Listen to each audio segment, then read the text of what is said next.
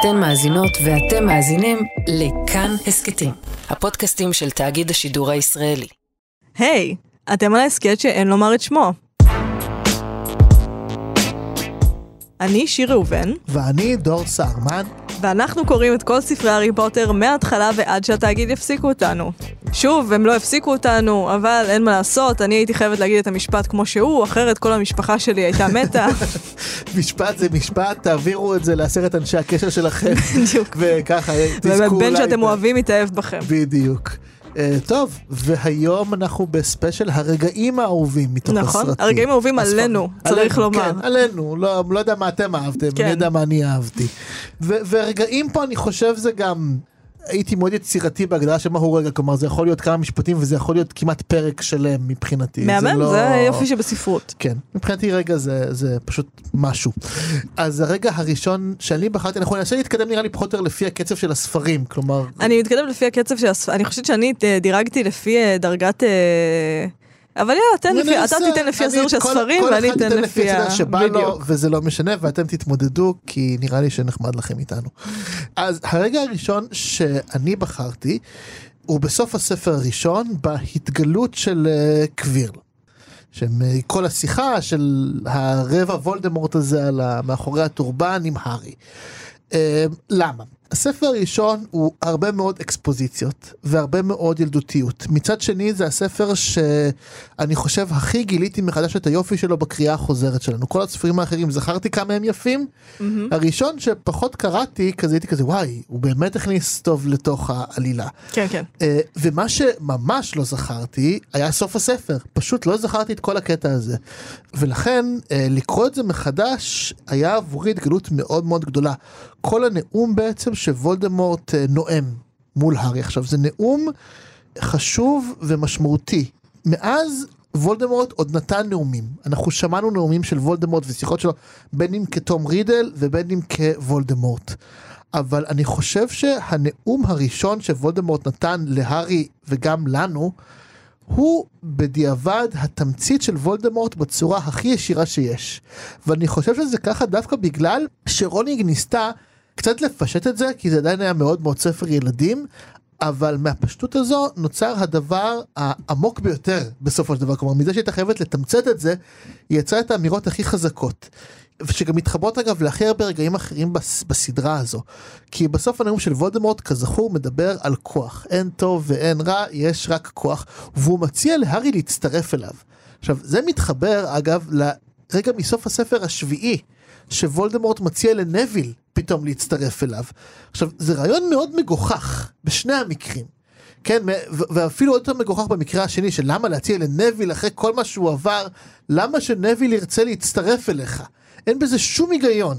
ווולדמורט לדעתי, הוא באמת מציע לו. כי הוא באמת לא מסוגל להבין את הדברים האלה. כשם שהוא הציע לילד בן 11 להצטרף ולהיות בצד שלו, מה תעשה עם ילד בן 11 בצד שלך? רצחת את ההורים שלו גם, אה, מי ששכח. שרצחת את הוריו, ושבשלב הזה אנחנו כבר יודעים בדיעבד עכשיו, ידעת על נבואה שאתם אמורים להילחם בסוף, אז מה אתה מציע לו להצטרף, מה חשבת שיקרה? make love not war. כאילו ממש. כי וולדמורט, ואני חושב שזה הרגע שמייצג, הרגע הזה בסוף הספר הראשון, מייצג בצורה הכי טובה עד כמה וולדמורט הוא ייצוג של תקיעות. וזה ייצוג כל כך טוב כי זה רגע שהוא גם הכי פחות אנושי. שהוא פשוט בסך הכל קיום על, על uh, חלק אחורי של ראש. הוא אפילו לא, לא בן אדם ולא חצי בן אדם. ולאורך הסדרה אנחנו ראינו הרבה מאוד ייצוגי תקיעות של uh, uh, וולדמורט, בין אם זה הייצוג שלו כזיכרון של תום רידל, בין אם זה, דיברתי על זה בסוף הספר השביעי, כן, שהוא... הוא בר בלי אור. שכן, ושדווקא הוא בוחר בנרקיסה שתבדוק עם הארי בחיים ולא חושב בכלל שהיא תשקר לו. כן, כלומר, כי וולדמורט לא מסוגל ללמוד שום דבר בעצם. והייצוג הטהור ביותר של תקיעות של וולדמורט זה זה שהוא בקושי חי, ושהוא קיים על, על מתחת לטורבן. כל מה שהוא רצה אי פעם זה רק כוח, ולאן זה הוביל אותו? לחלוק קרחת עם עוד בן אדם. כאילו...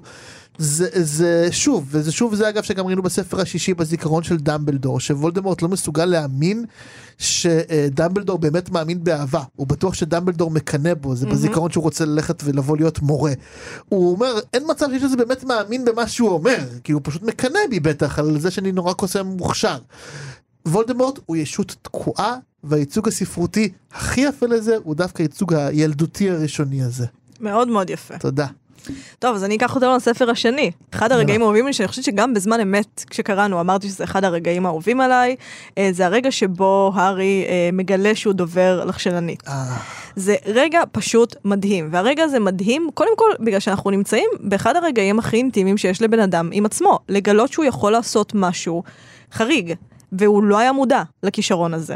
עכשיו, כרגע של התבגרות זה רגע מדהים. זה רגע שבו אתה מגלה שבעצם יש לך כישרון למשהו. וגם ה storytelling ברגע הזה הוא מצוין, כי אנחנו לגמרי עם הארי, אנחנו מגלים איתו שהוא מדבר בשפה אחרת. ומה שהופך את הרגע הזה לעוד יותר עשיר, זה שהארי מגלה שיש לו יכולת, ויכולת זה בדרך כלל דבר טוב, אבל היכולת הזאת מסמנת אותו כשונה. כמישהו שהוא בעצם אה, בצד השני. וזו יריית הפתיחה לתמה שמאוד אהבתי, ואנחנו נגיע אליה כמובן בפרק התמות שלנו, אה, ניגע בה בספיישל הזה, אבל מה שקורה להארי כאן, זה שהוא מגלה בתוכו משהו זר. הוא מגלה בתוכו משהו שנחשב לרע, אבל הוא חלק ממנו. וזה קונפליקט שהוא סוחב לאורך הספר הזה, ומתגלה בעצם ברגע הזה שבו הוא דובר את שפת הנחשים, ומנסה לשכנע את הנחש לא אה, לתקוף את ג'סטין, מה זה היה? פיל ג'סטין שלאצ'לי? פינצ'לאצ'לי. זה שם משפחה, כמה מכות הוא קיבל בגן. עכשיו, בעצם מתגלה בספר, ברגע הזה, שהוא אה, דובר את שפת הטראומה. מה זה שפת הנחשים? הארי מבין שהוא קיבל משהו מוולדמורט, משהו מהדבר הנוראי שקרה לו, שדבק בו, והפך לחלק כל כך אורגני ממנו. שהוא אפילו לא ידע שזה חריג. רק מתישהו ליד אנשים והוא מדבר בשפה הזאת, הוא רואה איך אנשים נרתעים, כי זאת החתימה שוולדמורט השאיר עליו, אה, וזה בעצם החלק של וולדמורט, שזה חלק של משהו אפל ואלים, ואז הארי מבין איך משהו שהוא קיבל כאורגני, כמו זה שיש לו עיניים וידיים, הוא בעצם דבר חריג. וזו מטאפורה מאוד מאוד יפה לפוסט טראומה, ללחיות עם מה שזה אומר להיות פוסט טראומטי, במיוחד בבית שהארי מגיע ממנו. אה, ואני ארפרר לסיפור של אה, יעל שרר, שהיא פעילה, אה. כן, מקרה. פעילה מדהימה אה, נגד אה, אלימות מינית, גם הדליקה משואה מהמשואות המוצדקות ביותר שהיו. התגאיתי במדינת ישראל גם ברגע אני, הזה. גם אני, אה, והסיפור שלה זה שהיא נפגעה מינית על ידי אבא שלה, אפשר לגגל את השם שלה אה, ולשמוע את זה בקולה, אה, לא חייבים לשמוע את זה בקולי, אה, והיא גילתה את זה, אם אני לא טועה, בגיל 12 בבית ספר. אה, אמרו משהו על מה שהיא עברה, ואז היא אמרה, מה, זה לא בסדר, מה שקורה בבית שלי? כלומר, היא רק דיברה את השפה, זה היה חלק ממנה, ורק מתי שאמרו לה בבית ספר שזה חריג, היא הבינה שיש בה, במשהו שהיא תפסה כחלק מהקשר שלה עם אבא שלה, משהו לא בסדר. וזה רגע שרולינג פשוט תיארה במטאפורה כל כך מדויקת וכל כך נוגעת שזה פשוט באמת רגע, וזה שהכניס את זה לספר השני. כן. הספר השני שצריך להגיד, מהאהובים עליי. מעולה. כאילו מעולה. מצוין ולא אהוב מספיק, והיא הכניסה אליו את המטאפורה המדהימה הזאת לפוסט טראומה, באמת, standing ovation, מה שנקרא. הכבוד. הרגע הבא שלי גם הוא לקוח מהספר השני, כמוך, כי הוא ספר שגם אני מאוד מאוד אוהב. ספר טוב. ושוב רגע לקראת הסוף יחסית, אה, וזה השיחה שהארי מקיים אה, עם דמבלדור. Mm, אה, ולא רק עם דמבלדור, גם עם, כלומר גם הוויזלים שם וכולי, כל הזה. תמיד יש את השיחות היפות עם דמבלדור בסופי נכון, הספרים השיחה עם היועצת. וזו השיחה האהובה עליי ביותר. אפילו יש בה משהו קצת יותר יפה מאותה שיחה יפה בסוף הספר החמישי נכון. שדיברנו עליה הרבה, אבל זה פשוט רגע מקסים. כי זה אחד אני חושב מהשיאים של דמבלדור. אני אגיד ככה, בספר הראשון דמבלדור עוד מוצג כמין קוסם חכם יודע קול כזה. עדיין לא פתור לגמרי עד הסוף. בספר השני אנחנו כבר מקבלים את דמבלדור החומל וההומניסט בסופו של הספר. הרגע הזה שהוא מבין היטב מה עבר על ג'יני, שהוא מבהיר שכולה אנשים נפלו במלכודות של וולדמורט, כן? שהוא מוכיח לחיוב את הארי על הגבורה שלו ועל זה שהוא הוציא את החרב של גריפינדור. הוא מחזק גם את הארי וגם את ג'יני מהחוויה המאוד מאוד קשה שהם עברו. זו חוויה הרבה יותר טראומטית מבחינות מסוימת ממה שהארי עבר בספר הראשון, שגם זה לא היה מאוד קל, אבל שם עוד היינו כאילו קצת בעולמות של פנטזיה וכיף. לא, לא. בספר השני הוא בחדר הסודות עם וולדמורט ועם כן. נחש ענק שרוצה להרוג כן, אותו. כן, זה- לבד, עם ילדה מתה גם. זה כן, יותר גרוע. זה גרוע מאוד ודמבלדור מבין את זה. והוא נותן להם הרבה מאוד חמלה והבנה לשני הילדים הקטנים האלה נכון. בסופו של דבר. ועוד עיקרון מאוד חזק ברגעים האלה זה שדמבלדור מבהיר להארי אישית את אחד העקרונות החשובים ביותר בסדרת הארי פוטר, ואולי גם בעולם שלנו בכלל, וזה האמונה שניתנה לאדם הרשות החופשית להטיב או להזיק. האדם יכול לשרטט את גורלו, זה אמונה אה, הומניסטית וגם ליברלית מאוד, כן? יש כוח לאינדיבידואל, האינדיבידואל יכול לשרטט את עולמו ולפי הבחירות שהוא עושה.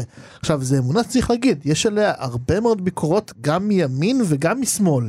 מביקורת ימנית אפשר להגיד כן שיש חשיבות לחברה ולמסורת ולמשפחה וביקורת משמאל תוכל להגיד לא זה גם תלוי לאיזה מעמד נולדת ולאיזה קבוצה נולדת ולאיזה מגדר נולדת וכולי וכולי ואפשר גם לבקר לגמרי את האמונה הזו זה בסדר גמור אבל במובן הבסיסי שלה אנחנו עדיין חיים באיזשהו עולם שרוצה לשאוף לאיזשהו אידיאל הומניסטי וליברלי.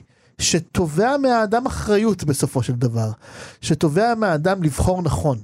והארי הוא אדם שלמרות דרך חתחתים מאוד קשה, הוא מבין את זה. והוא גם בוחר נכון והוא לוקח אחריות על הבחירות שלו. וזה רגע שבו אני חושב מצופה מאיתנו לקחת אחריות על הבחירות שלנו כמו הארי. בניגוד כמובן ללוציוס מאלפוי שמתנער ועושה כל מיני טריקים ותכסיסים. הארי הוא המופת של האידיאל הזה. של האדם שלוקח את גורלו ואת אחריותו בידיו. ולכן זה רגע מאוד מכונן בעיניי בספר. יפה מאוד. תודה. כיף בספיישלים. טוב, אני מקפיצה אותנו לספר החמישי. יאללה. וזה, עכשיו, חשוב לומר, הספר החמישי, אנחנו מסכמים פה, אנחנו ניתן אולי בספיישל עם גילי בר הלל, צריך לזכור לתת כל אחד את הדירוג אה, הספרים שלו. אבל הספר החמישי זה ספר שהיה לי ממנו הרבה רגעים. כן. אה, לא הכנסתי את כולם, הכנסתי רק רגע אחד שהוא השיא, שזה הרגע שבו הארי פולש לזיכרונות של סנייפ. רגע מדהים של התבגרות, של גילוי וגם של storytelling. כי ברגע הזה שבו הארי פולש לזיכרונות של סנייפ, הארי לא יודע את זה, אבל הוא בעצם פולש לעצמו. הוא פולש לעבר שלו, והוא בעצם רואה שאבא שלו היה בריון, שאבא שלו התעלל בסנייפ. כל מה שסנייפ אמר לו על אבא שלו היה בעצם נכון, וסנייפ אכן היה מסכן. ואתה יודע, מתוך הקטע הזה עולה גם השאלה, אם הארי היה עם אבא שלו בשכבה, יש סיכוי שהוא היה מחבב אותו כל כך אפילו, כי הארי תמיד נחלץ לצידו של הצד החלש. נכון. למשל לצד נוויל, מול מאלפוי בספר הראשון אפילו. ברגע הזה רולינג הצליחה לזקק משהו מאוד מאוד עדין, וזה שלפעמים אתה חושב שאתה מתפרץ לאנשהו שהוא סגור, כי אתה חזק, או כי אתה גיבור, או כי נמאס לך לאכול חרא, אתה כזה, הנה אני, הארי מחזיר לסנייפ, סנייפ פולש ופולש ופולש לזיכרונות של הארי, והנה הארי מתנגד ומחזיר לו. אבל הארי בעצם פולש לתוך ההיסטוריה של עצמו ומגלה משהו שהוא לא ידע על אבא שלו ושמאוד מאוד קשה לו לחיות איתו. והרגע הזה כואב מאוד גם לסנייפ, שהארי בעצם ראה אותו מושפל על ידי אבא שלו, שמבחינת סנייפ זה כאילו הארי בא והשפיל אותו שוב. וזה גם רגע שמאוד כואב להארי, שבעצם מבין שסנייפ צדק, ואבא שלו אכן היה חרא. עכשיו, אני אוהבת את הרגע הזה קודם כל כי אני חושבת שהרגע הזה נפתר בספר השביעי וזה עוד אחד כן. מהרגעים האהובים עליי, אבל אני אוהבת את הרגע הזה בגלל שבסופו של דבר גם הארי וגם סנייפ עוברים פה משהו מאוד מאוד קשה ומאוד מאוד מטלטל. כלומר הארי כזה, הדמות המושלמת שהייתה לי על אבא שלי, שבאמת מתמקדים בזה בספר השלישי וכאילו כמה חשבתי שהוא מדהים, הוא בעצם לא כזה מדהים, אני לא יודע אם אני אוהב אותו אפילו, אני בוודאי שלא דומה לו, וסנייפ חושב, הדמות שלי, הדמות שאני בניתי של החזק, הוא רואה שאני אפס, והוא רואה כן. שאני בעצם מושפל, והוא משפיל אותי שוב כמו אבא שלו. אה, וזאת החמצה מאוד מאוד גדולה שהרגע הזה לא נגמר בחיבוק, כן. אלא שכל אחד מהם, תכלס לא כל אחד מהם, סנייפ פשוט גירש את הארי כי כן. הוא לא היה יכול לשאת את זה, אה, אבל זה אחד הרגעים הכי יפים שיש דווקא בגלל ש... הארי חשב שהוא מכניס לסנייפ, והוא בעצם הכניס לעצמו. הוא בעצם, זה היה גול עצמי all the way. גול עצמי מרהיב. כן. זה מעניין מאוד כי אני בחרתי ברגע מהספר הרביעי שמתקשר לזה כי בחרתי בעצם במפגש הראשון עם ההגיגית. אה, איזה יופי. כלומר שנינו אגב שימי שמתי לב לזה שכל המפגשים שלנו עם ההגיגית ועם זיכרונות הם או עם זיכרונות של דמבלדור אה, או של סנייפ מעניין מאוד. כלומר של המנהלים נכון. מעניין מאוד שרק לראשים שלהם אנחנו משיגים, משיגים כאילו זיכרונות יש לנו גם את סלאגהורן. לא זה, זה זיכרונות שכאילו אבל שדמבלדור של דמבלדור, משיג, אה, וזה- הלקטורה של זה דמבלדור. כאילו, כן זה, זה הכל או דרך דמבלדור או דרך סנייפ אלה שתי הדמויות שדרכם אנחנו צוללים לזיכרונות זה מאוד מעניין. נכון. עכשיו המפגש הראשון עם ההגיגית הוא, הוא מפגש שאני מאוד אוהב. גם כי הוא בכלל מציג את הקונספט כולו של צלילה לזיכרון ומה זה זיכרון ו- ההמצאה הכי יפה איך חווים. את זה את יודעת זה מאוד אם, אם כבר נחזור רגע לרגע שאת בחרת כי זה מאוד מעניין הייתי מת לראות איך נראה הזיכרון הזה בעיניים של לילי. בעיניים של לופין, בעיניים של סתם תלמיד שישב שם בצד וראה את זה, אני בטוח שהיינו רואים דברים נכון. שונים עם דגשים שונים, זה מאוד מאוד מעניין. רשומון. הייתי קורא ספר על זה, על הרגע הזה. אבל אני מאוד אהבתי את זה כי אנחנו עדים בעצם באמת ברגע הזה לשלושה משפטים שונים. המשפטים שבהם אה, קראוץ' הופך מאב בית הדין לאב של ממש. עד שהוא שופט את בנו ודיברתי על זה גם בפרק הדמויות. אבל אני לא אפרט את זה יותר מדי כי כבר דיברתי על זה אבל גם מה שמאוד יפה פה זה שאנחנו רואים את עולם המשפט והחוק שמתגלה על הטיותיו השונות. על הפנים השונות שיש בו על השאלה האם עולם המשפט הוא עולם הצדק או לא אנחנו רואים שם כל מיני יחסים שונים לשאלה של מהו הצדק והאם מעמידים את האדם הנכון או לא. אנחנו רואים שם את הטרגדיות האנושיות שמתגלות תוך כדי עולם המשפט. למשל על טיב היחסים בין קראוץ' האב לבן שלו. למשל על מה שקרה להורים של נביל דרך הפרק הזה בהרגית הארי וגם אנחנו הקוראים מגלים לראשונה למה נביל אה, גדל עם. למה סבתא שלו מגדלת אותו ולא ההורים שלו. הוא בעצם גם הופך להיות מקריקטורה של כן, הילד שגדל עם סבתא שלו, לאה, וואו. וואו כן זה בגלל זה. בעצם אה, הוא, הוא ילד אומלל שהוריו איבדו את שפיות דעתם ולא מסוגלים לתפקד וזה יקבל אחר כך גם כמובן פנים ו- של ממש בספר החמישי כאילו במחלקה הסגורה. אבל זה רגע של הגילוי הראשון שבו גם נביל מתקדם באופן משמעותי מאוד. כאמור כל השאלה של חוק וצדק מעלה לנו שאלות וזה הופך גם לדעתי העיסוק של הרגעים האלה בצפייה בכס המשפט הופכת בסופו של דבר גם את הקוראים עצמם בעצם לשופטים. אנחנו הופכים לשופטים בפרקים האלה ששופטים את הסיטואציות ואת הדמויות עצמן. רוני גם ממש מכריחה אותנו לחשוב, רגע, אז מה היחס שלנו לקרקרוף? הוא טוב או רע? מה היחס שלנו לבגמן? הוא מזיק או שהוא סתם? וכמובן, מה היחס שלנו לקראוץ' הבן, לקראוץ' האב, להורים של נביל, לנביל, כלומר אנחנו הופכים לשופטים של הסיטואציה דרך השיבה שלנו כמעין צופים באולם המשפט, וזה רגע פשוט מהמם. יופי של רגע. אני אשאר איתך בספר הרביעי. יאללה. אה, אגב, כתבתי בהערת אגב גם לי, נביל וההורים שלו בספר החמישי, רגע שובר לב. לא היה לי יותר מדי מה אה, לומר על שובר זה, זה לב. פשוט שובר לב. שובר לב לגמרי. אבל אמ, אני אה, איתך בספר הרביעי בגילוי שמודי הוא בעצם ברטי קראוץ' אה. ג'וניור. עכשיו הספר הרביעי, הספר לך, שהיה לי קשה הכי. קשה לקרוא, הוא גם הספר הכי פחות, כאילו הוא בתחתית שלי, כאילו אני הכי פחות אוהבת אותו. בעיניי אפילו הסרט, הוא הסרט הכי חלש. אתה אמרת שבשישי כולם חרמנים, לא, אני ראיתי את זה אתמול, כי אני וחברתי חזרנו חולות מחו"ל, ואנחנו פשוט ישבנו וראינו את כל הארי פוטרים, כי היא לא ראתה, וזה הספר, זה הסרט הכי נוראי, סרט נורא. ואני חושבת שכאילו הסיבה שהספר הזה היה לי קשה, אני לא חושבת, אני יודעת, זה בגלל הדמות של מודי. עכשיו, פסיכולוגית, רולינג עשתה פה דבר מאוד מאוד חכם. כי יצרה דמות בלי גבולות, שעושה בהארי שימוש לא מתחשבת ברגשות שלו, לא מסתכלת עליהם, ובעיקר מאוד מאוד מבלבלת אותו, דרך הקרבה הזאת. כמובן, כל מי שרוצה להעריך על זה מוזמן uh, לחזור לפרקים שלנו לספר רביעי, לא הפסקתי לדבר על זה. עכשיו, זה מאוד כאב לי לראות את זה, בגלל שזה מכיל בתוכו בלבול. זה מכיל בתוכו, אתה יודע, וולדמורט, אנחנו יודעים שהוא רע. מודי זה מבלבל, אנחנו לא מבינים. הארי בעצמו מבולבל לגבי הרגשות שלו, מבולבל לגבי המקום שלו בתוך הקשר הזה. ויש משהו בסוף, ברגע הזה שבו הארי מבין שמודי הוא לא מודי, שהדמות החזקה והטובה הזאת, שהוא חשב שהיא טובה, אבל הוא לא הצליח ליישב את התדמית שלה עם המעשים שלה, היא בעצם דמות רעה, שזה רגע מאוד מאוד גדול של הקלה. כי עד לאותה נקודה הסיפור של הארי היה נסתר ממנו, כאילו גם ממנו עצמו. כי מודי הוא הרי טוב, מודי הוא בצד של הטובים, הוא נכון. עילאי, הוא חבר של דמבלדור, הוא uh, גם עשה עבורו דברים, אפילו דברים שמרגישים מוזר, הוא עבר על גבולות, הוא ביקש ממנו את מפת הקונדסאים, בסדר, uh, אבל uh, בסך הכל הוא טוב. כן. והחוסר uh, תקשורת הזאת בין הבטן של הארי, ויותר נכון הבטן של הרמיוני, בפר... בספר הזה הרמיוני מאוד uh, זכורה לטובה בתור מי שאומרת מודי הוא אפס, אני חושבת שזה גם הקו שאחריו היא הופכת לפחות דומיננטית. בספר החמישי כן. בעצם התרומה היחידה שלה זה להגיד להארי תעשה את מסדר עוף כן, החול, כן, ושם כן. נראה לי שסיימנו איתה מבחינה אה, פיתוח הדמות שלה. אה, בכל אופן, הארי לא מצליח ליישב את תחושת הבטן שלו, את זה שהוא מוזר, עם זה שהוא לכאורה טוב. וברגע שהאמת נחשפת, אה, זה באמת מרגיש כמו הרגע הזה במציאות שקורה גם, שבו אתה מבין שהאדם שמולנו הוא פשוט לא מי שחשבת שהוא. עכשיו, לרוב האנשים בחיים שלנו שהם לא מי שחשבנו שהם, זה לא בגלל שהם שתו שיקוי. שיגרום להם לראות כמו מישהו אחר. זאת מטאפורה מאוד יפה לדבר הזה. לרוב אנשים הם לא מי שחשבנו שהם, בגלל אלף ואחת סיבות, בגלל כן. ההשלכה שלנו, אנחנו ראינו את הבן אדם הזה, בגלל אנשים ש...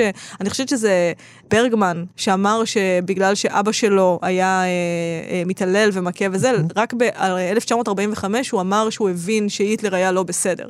רק, כאילו, טיפה מאוחר מדי, חמוד, אבל אה, מתי שמצטטים את זה, אומרים בוודאי שהוא לא ראה את זה, איך הוא יראה שהיטלר הוא לא בסדר כשהוא גדל בבית עם בן אדם זה, כזה. זה כמו שוורצנגר, שאבא שלו היה גם אה, נאצי וגם מתעלל בו. כן. והיום שוורצנגר הוא אנטי נאצי ובעקבות חוויות הילדות שלו גם, כלומר זה מאוד קשור הדברים האלה. בוודאי, הנה סימנו וי על השואה, אה, אבל אני פשוט אומרת שלרוב אנחנו משליכים. אנחנו נכון. משליכים ואנחנו לא באמת רואים אנשים, אבל כן, מי שמתמזל מזלו, יש את הרגע הזה שבו האדם עומד עירום מולו ואתה כזה, אה, הבן אדם הזה, הפעולות שלו, בפועל, הן בכלל לא קשורות לתדמית שלו שאני שמרתי בראש. אין, זה לא מתקשר אחד עם השני. אה, וזאת הבנה מאוד מאוד משמעותית והקלה מאוד גדולה, אה, וזה רגע שרולינג הצליחה לספר בו שוב כהרגלה במטאפורה מבריקה, שלפעמים אנחנו נפגעים כי אנשים שחשבנו שיש לנו בחיים, שחשבנו שהם טובים ומטיבים ואוהבים אותנו, הם פשוט לא הדברים האלה. הם בלבלו אותנו ואנחנו התבלבלנו. וזה אמנם דבר שקשה מאוד להבין, בגלל שאתה לא סומך על עצמך אחר כך, וזה שם סימן שאלה על כל מערכות היחסים. וזה אמנם דבר שקשה להבין, אבל זאת האמת. ובסופו של דבר האמת היא הנחמה הכי טובה, כי ממנה אתה יכול להתחיל לבנות את הסיפור מחדש, והפעם נכון. הפעם אתה אומר, הדברים האלה שהתעלמתי, וכמובן זה לא באמת דבר שצריך להגיד, צריך ללכת לטיפול ולהבין את כל הדברים האלה, אבל בסופו של דבר אתה רואה את האמת, ויש באמת נחמה מאוד מאוד גדולה. בקיצור, רגע שאני מאוד מאוד בצדק, אוהבת. בצדק את אוהבת, ואמרת יפה. תודה רבה. רגע שאני בחרתי, הוא רגע מהספר החמישי לכאורה רגע מאוד קטן אבל ממש חזק עבורי הרגע שבו גברת ויזלי רואה את כולם מתים. וואו, נכון, אהבת את זה גם. בזמן מאוד- אמת. גם בזמן אמת וג- וחזרתי אליו שוב ושוב. הספר החמישי בכלל, על שלל אורכו הארוך מדי. לא אה, ארוך מדי. ארוך מדי. סתם, אבל, אני אה, זוכרת שבזמן אמת אמרתי אפשר היה להוריד אבל- 200 עמוד, אבל נהניתי ממנו. אבל אה, לא, גם במיוחד בואי נגיד במיוחד ברבע האחרון שלו הוא מדהים, הוא חזק, כל הקרב במשרד הקסמים, המוות של סיריוס, השיחה בין הארי לדמבלדור, שיאי הסדרה חד משמעית. אבל דווקא בחלק הראשון של הספר יש רגע מאוד מאוד חזק שגם קשור אגב גם בדמות משנה מאוד אהובה שהתלבטתי לדבר עליה בפרק הקודם. התפלאתי שלא דיברת עליה. התלבטתי לדבר על מולי ויזלי אבל אמרתי דיברתי על רון ויזלים בצד ו- וזהו זה הוויזלי שאני בוחר לדבר עליו. אבל היא דמות משנה שאני מאוד אוהב. הייתה קרובה להיכנס הכי יפה, קרובה. יפה. ואחת הסיבות היא הרגע הזה. הרגע שהיא הולכת לסלק בוגארט אבל במקום זה היא לא מצליחה להתמודד, להתמודד איתו והבוגארט לובש את הצורה של דבר שהכי מפחיד אותה שזה בני המשפחה שלה בני המשפחה כמובן הרחב של המילה כן כמובן אה, מתים. זה רגע מרתק ויפה. למה? קודם כל קלטתי שמתי זה קורה זה קורה זמן קצר אחרי שמגלים שרון מתמנה למדריך. Mm, נכון. מאוד מעניין. האם אין קשר בין הדברים? הרי המינוי של רון למדריך הוא הוכחה לכאורה שעולם כמנהגו נוהג, שלמרות שוולדמורט חזר והכל נורא ואיום, אה, הנה יש למולי ויזלי עוד בן מוצלח שיוכל להתגאות בו, החיים ממשיכים, הוגוורטס ממשיך, כאילו הבן שלה עושה חיל, הוא נבחר כמדריך והכל טוב. הבעיה שדווקא זה מוליד בדיוק את המתח הכי גדול ומציף את כל החששות שלנו ואת כל הפחדים. הילדים שלי הולכים וגדלים. היא מבינה שהיא כבר לא יכולה להגן עליהם. העובדה שרון הופך למדריך זה גם סמל לבגרות שלו. הוא עכשיו אחראי לילדים הקטנים יותר בהוגוורטס. כלומר הוא עצמו בהכרח כבר לא ילד קטן. הוא כבר בוגר. ורון הוא, הבן הכמעט הכי קטן שלה, כלומר חוץ ממנו יש רק את uh, ג'יני. העובדה שגם הבן הכמעט הכי קטן שלה כבר בדרך להיות אדם בוגר עוד שנייה ורבע, מציפה אצלה את כל החששות בעצם, את העובדה שהיא לא יכולה להגן על המשפחה שלה יותר, זה כבר לא חבורת ילדים קטנים ושובבים שיכולה להגיד, לתת להם עונש, תעמדו בפינה או משהו כזה. זה ילדים שכבר יכולים בחלקם הגדולים יותר לבצע קסמים לבד, כבר מסתובבים בכל העולם, אה, והתאומים עוד שנייה בנקודה הזו, ורון כבר עוד רגע, אה, הילדים גדלים, אי אפשר לשמור עליהם. לכן גם אגב האדם הראשון ש... היא רואה אותו מת, לפחות שאנחנו רואים אותו, רואה אותו מת, הוא רון. כלומר זה אדם, הארי נכנס, רואה את רון מת. נכון. הוא לא מבין מה קורה, ואז מבינים מה, מה הולך שם. כלומר, רון הוא זה, הרגע הזה שרון מתבגר, מציף לה את כל הפחדים האלה, שהיא לא יכולה יותר לשמור עליהם, והיא לא יכולה להגן עליהם, והסכנה רק הולכת וגדלה. ואני חושב שזה רגע שכל כך התחברתי אליו, כי זה מעורר את כל החרדות והפחדים אני רוצה להגיד שיש לי הורים, שיש לי, אבל אני מאמין שיש לי עוד הורים, כלומר ילדים אני שלנו. הילדים שלנו הולכים וגדלים, וככל שהם גדלים מיום ליום אנחנו פחות ופחות יכולים להגן עליהם. וזה ההבדל בין תינוק, בין תינוק לילד שנכנס לגן, ילד שנכנס לכיתה א', תיכון, צבא, אוניברסיטה, לא משנה. אנחנו פחות יכולים להגן עליהם. אני חושב שאם היו בוגרטים בעולם האמיתי, סביר מאוד להניח שרובם היו תופסים צורות מאוד דומות לזה של גברת ויזלי בסופו של דבר, ולא כל מיני הכבישים ו- ו- או לורד וולדמורט בעצמו, אלא הם היו זה לראות את האנשים היקרים שאנחנו לא יכולים יותר להגן עליהם, אה, לצערנו. מתים. זה נכון מאוד, ולא רק שזה נכון ויפה מאוד, בסופו של דבר זה דבר שוולדמורט יודע, ולכן זה מה שהוא עושה. ובזה הוא מאיים זה על האימה כולם. הגדולה, נכון. נכון. טוב, מכאן אנחנו נגיע לספר השביעי. שביעי, יאללה. שביעי? מה, לא נתתי רגע מהספר השישי? תראה מה זה. לא נתתי מהשישי. אני לא נתתי מהשלישי. אוקיי, הרגע שלי מהשישי שהיה, זה היה כל הזיכרונות של תום רידל. והייתי כזה, אני פשוט אוהבת את תום רידל. העברתי את זה לדמות. סבבה. אוקיי. עכשיו, הרגע שמאוד אהבתי מהספר השביעי, זה כמובן הזיכרונות של סנייפ בהגיגית, אה. הפרק שנקרא סיפורו של הנסיך. סנייפ לא הופיע בדמויות האהובות עליי, כי הוא לא דמות שאהובה עליי. אבל לסנייפ חד משמעית יש שני רגעים אהובים עליי, הוא נכנס עם שני רגעים לרשימה הזאת, והרגע עם הזיכרונות שלו שקראנו ממש לא מזמן, הוא חד משמעית אחד משיאי הסדרה. עכשיו, קודם כל, סנייפ מוסר להארי את הזיכרונות שלו בדמעות. הוא בוכה. זה לא, הוא לא בוכה, אתה יודע, הוא יכל גם לירוק. אתה כן. מבין מה אני אומרת? אתה צריך נוזל, אתה יכול לבחור, הוא בכה. ואני חושבת שסנייפ בכה על כל מה שהוחמץ בחיים שלו. כי סנייפ חי חיים של החמצה בכל תחום ותחום. אבל חוץ מזה, סנייפ חולק עם הארי את ההיסטוריה שלו. הוא בעצם מראה לו כמה החיים שלו היו כואבים. ויותר מזה, הוא מראה לנו גם כמה תקווה הייתה בהם. תקווה שהשתבשה בעצם. עכשיו, אני מנסה לחשוב למה אני כל כך אוהבת את הרגע הזה, אה, מעבר לסיפור, ואני חושבת שזה כי הבן אדם שסנייפ הכי לא רצה להיות פגיע מולו, זה הארי. נכון. הארי הוא בעצם התממשות בשר ודם של הרגע הכי כואב בחיים של סנייפ, שזה הרגע שבו האהובה שלו וחברת הנפש שלו בחרה באויב שלו, התחתנה איתו והביאה איתו ילדים. ואתה יודע מה, איך אפשר לא ללכת להיות אוכל מוות אחרי זה כשאתה בן 17 וגם ככה לא הולך את החיים הכי קלים. כן. כאילו זה, פשרה מאוד מאוד קלה באיזשהו אופן. אפילו באמריקה איקס, אה, מתי שמדברים על נכון. את מי אתה מגייס, אומר אתה הולך על האנשים החלשים, אז זה- על זה אתה ממש, הולך. זה מאוד אמריקה כן. איקס, מאוד. עכשיו, הרגע הזה הוא מרגש כי סנייפ לא חותך להארי את דמבלדור, הוא לא עושה לו, אה, בתוכנת העריכה, אה, דמבלדור אומר, הארי יצטרך למות, תגיד לו את זה לקראת הסוף. סנייפ מבין שהארי, וזו הגדולה של הרגע הזה, הוא מבין שהארי הוא לא אבא שלו. ויותר מזה, סנייפ מבין בסוף חייו שהוא לא רוצה להיות החמצה. וזה הרגע היחיד בחיים שלו, אני חושבת שהוא לא מוחמץ, הקשר שלו עם הארי. כי בסופו של דבר, מה שיש ברגע הזה, זה תיקון. וזה תיקון שסנייפ לא הצליח לעשות עם לילי. כי את לילי הוא מצא אחרי שהיא מתה, והוא אף פעם לא אמר לה את הדברים האלה. והוא כן אמר את זה להארי. ואני חושבת שבסופו של דבר, הוא לא יכל להגיד מילים, כי הוא מת תוך כמה דקות. אבל אם היה נאום שסנייפ היה רוצה לומר להארי, הוא אמר אותו דרך הזיכרונות שלו. והוא אמר לו, אני אהבתי את אימא שלך, היא הייתה החברה היחידה שאי פעם הייתה לי. ואבא שלך היה נוראי אליי, ובגלל זה אני לא הייתי נחמד אליך, בגלל שראיתי אותו בך כל הזמן. אבל אני למדתי לאהוב אותך, ואני רוצה שתדע את זה, ואני רוצה שתדע שאני מצטער על זה שאתה הולך למות, וזה כאב לי שאתה הולך למות כששמעתי את זה. ושלקראת הסוף אני לא הצלחתי לבטא את זה, לא הצלחתי להגיד לך את זה עד עכשיו, אבל אני מבין שאתה לא אבא שלך, אני מבין שאתה הרבה יותר אימא שלך, ובגלל זה אני רוצה שתסתכל לי בעיניים, ושתיתן לי לראות את העיניים שלך. כי כל החיים חייתי בהחמצה, ואני הולך למות, וזה רגע, בסוף חיי, בשנייה האחרונה, שאני לא הולך להחמיץ, אני הולך להגיד הכל. וזה רגע מאוד מאוד אינטימי של סנייפ, כי בסופו של דבר, קשים ככל שיהיו החיים של סנייפ, הוא הציל את עצמו בסוף. והוא לא הציל את עצמו רק בגלל שהוא בחר בצד הטוב, אוקיי? כשדיברנו על בחירת הזיכרונות שהוא נתן להארי, אמרתי שזה נדיב, כי הוא הראה לו משהו אה, על הארי בעצמו, הוא הראה לו את דודה שלו, הראה לו מאיפה הוא הגיע. וזה באמת נדיב. אבל רק כשהבנתי שהרגע הזה הוא מהרגעים האהובים עליי, הבנתי שהרגע הזה הוא החיבוק שסנייפ והארי מעולם לא התחבקו. זו השיחה שסנייפ והארי מעולם לא עשו. והיא לא נעשתה במילים, אבל היא עדיין נעשתה, וזה עדיין המון. וכמו שהארי התגבר ובסופו של דבר הציל את עצמו, בספוילר הרגע הבא שלי, גם סנייפ ברגע הזה הציל את עצמו. זה הניצחון הקטן שלו. זה הרגע שבו הוא אומר להארי שהוא אוהב אותו, ושהוא אוהב את אימא שלו. וזה הכי קרוב שהיה לו ללהגיד את זה למישהו. אתה דיברת מאוד יפה על זה שסנייפ, ב- כן. בפרק הקודם, בפרק, ה... בפרק דמויות. הדמויות, אה, על זה שסנייפ פחד שידעו שהוא אהב בסופו כן. של דבר, וזה הכי קרוב שהיה לו ללהגיד למישהו שהוא אוהב אותו.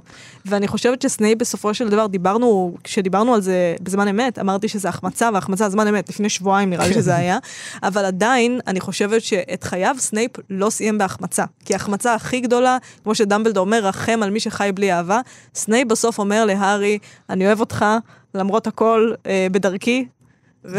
זה, ה- זה התגלמות המשפט במקום שבו בעלי תשובה עומדים, אף צדיקים גמורים אינם עומדים. כלומר, עשיית התשובה היא ה... מהמם. תביא אותך למדרגה הכי עליונה שיש, עוד יותר מאדם שהיה אפילו צדיק כל חייו. זה רגע מאוד מאוד יפה. הרגע האחרון שאני בחרתי, אה, שאהוב עליי, הוא מתוך הספר השישי, וזו השיחה של דמבלדור ומאלפוי. Mm, יופי עכשיו, של רגע. ייתכן שאתם כמאזינים שבעבר שמעתם אותי אה, אומר שדמבלדור הוא הדמות האהובה עליי, אולי תהיתם למה לא דיברתי עליו בפרק הדמויות. כאילו, למה לא? זה לא כי הוא הפסיק להיות אה, אהוב עליי חלילה, אלא כי הרגשתי שלדבר עליו באופן כולל, זה לא הרגיש לי שאני יכול להקיף את זה בצורה נכונה. דמבלדור מורכב מ- מרגעים ספציפיים של, של גדולה, יותר מאשר איזשהו משהו מקיף. אז רגע אחד שבאמת דיברתי עליו זה הרגע שהוא דיבר עם הארי בסוף הספר השני, שהוא נותן, הוא גם, הוא מדגיש שם את עניין הבחירה, והרגע המשלים הוא בסוף הספר השישי. הרגע הכי גדול שם, אחרי שהם חוזרים מהמערה, שזה גם כמובן רגע מהמם, זה הרגע החינוכי ביותר בספר ואולי בסדרה כולה. כי דיברתי על המאלפואים כדמות דידקטית בפרק הקודם, אה, ופה זה מתחבר בעצם, כי דמבלדור עושה עם מאלפוי שיחה כשמאלפוי מכוון אליו שרביט במטרה להרוג אותו, ודמבלדור מבין שזה הולך להיות הדבר האחרון שהוא יעשה אי פעם בחיים שלו. ודמבלדור מקדיש את המעשה האחרון בחיים שלו למעשה חינוכי. למה? כי הוא מנהל בית ספר וזה מה שהוא עושה, הוא מחנך, כאילו זה התפקיד שלו, גם ברגע הזה שהתלמיד שלו מכוון אליו שרביט, שזה לכאורה רגע של כישלון מאוד גדול. שהתלמיד שלך מכוון אליך שרביט, כי אתה היית מחנך מאוד גרוע, אבל דמבלדור לא מרים ידיים.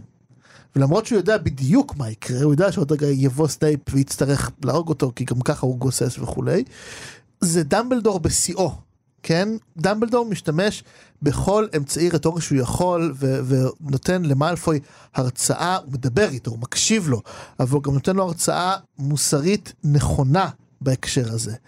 על למה הוא לא צריך להרוג, לא כי הוא מפחד על חייו, אלא כי זה ישחית את הנפש שלו. וזה מעלה את השאלה, מה קורה אם דמבלדור לא היה דמבלדור?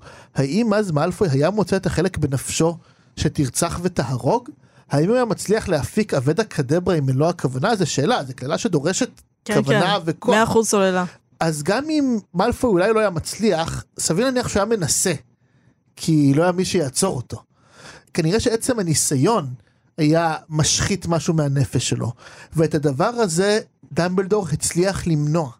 מה שעושה דמבלדור ברגע הזה עבור מאלפוי זה דבר עצום, הוא מונע ממנו להשחית את הנפש שלו, הוא מונע ממנו להגיד את הקללה ההורגת, הוא מבהיר למאלפוי את מה שהוא העביר להארי בספר השני.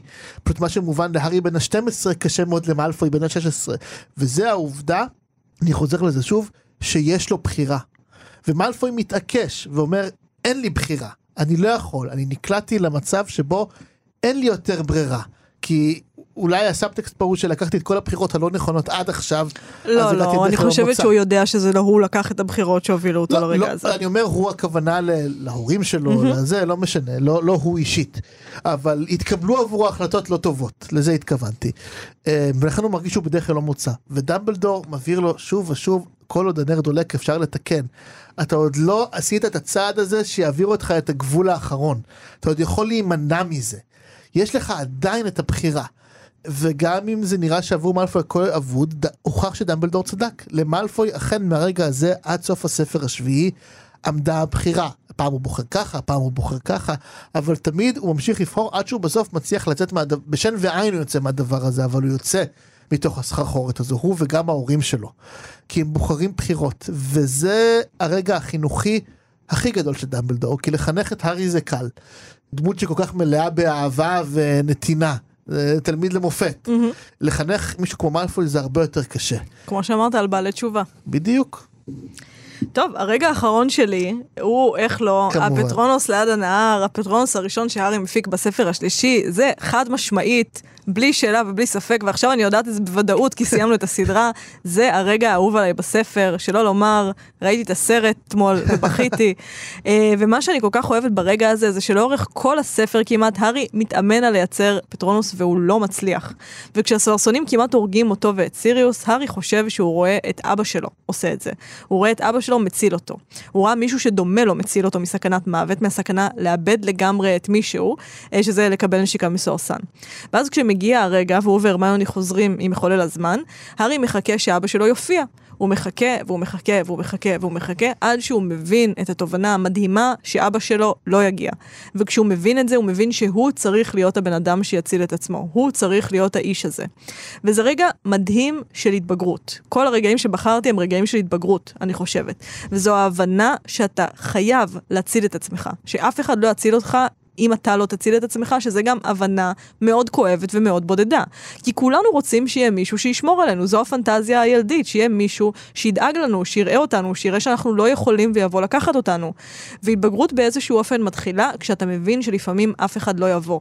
וזה לא כי שונאים אותך ואתה אפס. אף אחד לפעמים לא יכול לבוא למקום הזה, למקום הנמוך הזה שהגעת אליו, כי לפעמים אנחנו נמצאים במקומות שרק אנחנו יכולים להיות בהם. אם אתה נמצא באיזשהו משבר אה, נפשי, לפעמים אף אחד לא יכול לקחת אותך ביד ולאחות בשבילך את הדבר הזה שאתה צריך לעשות אה, בסוגריים בטיפול, מי שלא יבין את האג'נדה שלי בפודקאסט הזה. מי שלקחו 80 פרקים כן. להבין. אה, המשבר שאני הייתי בו, שממנו נולד ההסכת הזה, אף אחד חוץ ממני לא היה יכול להוציא אותי ממנו. אף אחד לא היה יכול. אני לא יכולתי להתקשר לאף אחד ולהגיד לו, תסדר את זה בשבילי. האם נעזרתי באנשים סביבי? כן, בוודאי. כמו שהארי נעזר בהרמיוני למחולל זמן ובלופין שלמד אותו לעשות את זה. אבל בסוף אני הייתי חייבת להוציא את עצמי משם. בדיוק כמו הרבה מאוד התמודדויות בוגרות, בדיוק כמו שהארי היה היחיד שיכול להפיק פטרונוס כדי להציל אותו ואת סיריוס. עכשיו, זאת שאלה האם הארי הוא האדם הנכון ביותר למשימה. אני לא יודעת, הוא אף פעם לא הפיק פתרונוס, הוא אף פעם לא הצליח לעשות את זה. הוא אף פעם לא התמודד עם קושי כזה, אבל הוא הבן אדם היחיד שהיה לו. אז הוא יצליח כמו שהוא יצליח. הוא חייב להצליח כי הוא חייב להציל את עצמו, הוא היחיד שיכול לעשות את זה. עכשיו, למה אני אוהבת את זה? בגלל שהצד השני של הכאב הזה, של הבדידות הזאת, יש בזה משהו מאוד מאוד בודד. אתה, יש לך רק את עצמך. יש רגעים בחיים שיש לך רק את עצמך. והצד השני של זה, זה שזה מאוד מאוד מאוד מאוד עוצמתי. זה, אתה גם אף פעם לא לבד. כי יש לך את עצמך. ברגע שאתה מרוויח את עצמך, ברגע שאתה יכול להציל את עצמך, אתה מרוויח את היכולת להציל את עצמך, ואתה אף פעם לא תהיה באיזשהו אופן חסר אונים. תמיד יהיה לך את עצמך. ואני חושבת ששוב, בהתבגרות יש רגעים כאלה, שמצד אחד אתה מרגיש את הצריבה הכואבת הזאת של להיות לבד, של להיות ברשות עצמך ולהתמודד עם העולם הכואב, ומצד שני, אתה מתמודד עם העולם הכואב. אתה יכול לו, אתה בגודל שלו. וזה פשוט הרגע הכי יפה שיש. הרגע שבו הארי חושב שאבא שלו יגיע, ובסופו של דבר אבא שלו נולד בתוכו, והוא הופך, אה, הופך לגבר. כן. לא גבר במובן המגדרי, הוא הופך לגבר במובן של אני אחראי לעצמי, אני מבוגר, וזה כל כך, כל כך, כל כך יפה. כפיים לג'יי קיי רולינג על הרגע המרגש הזה.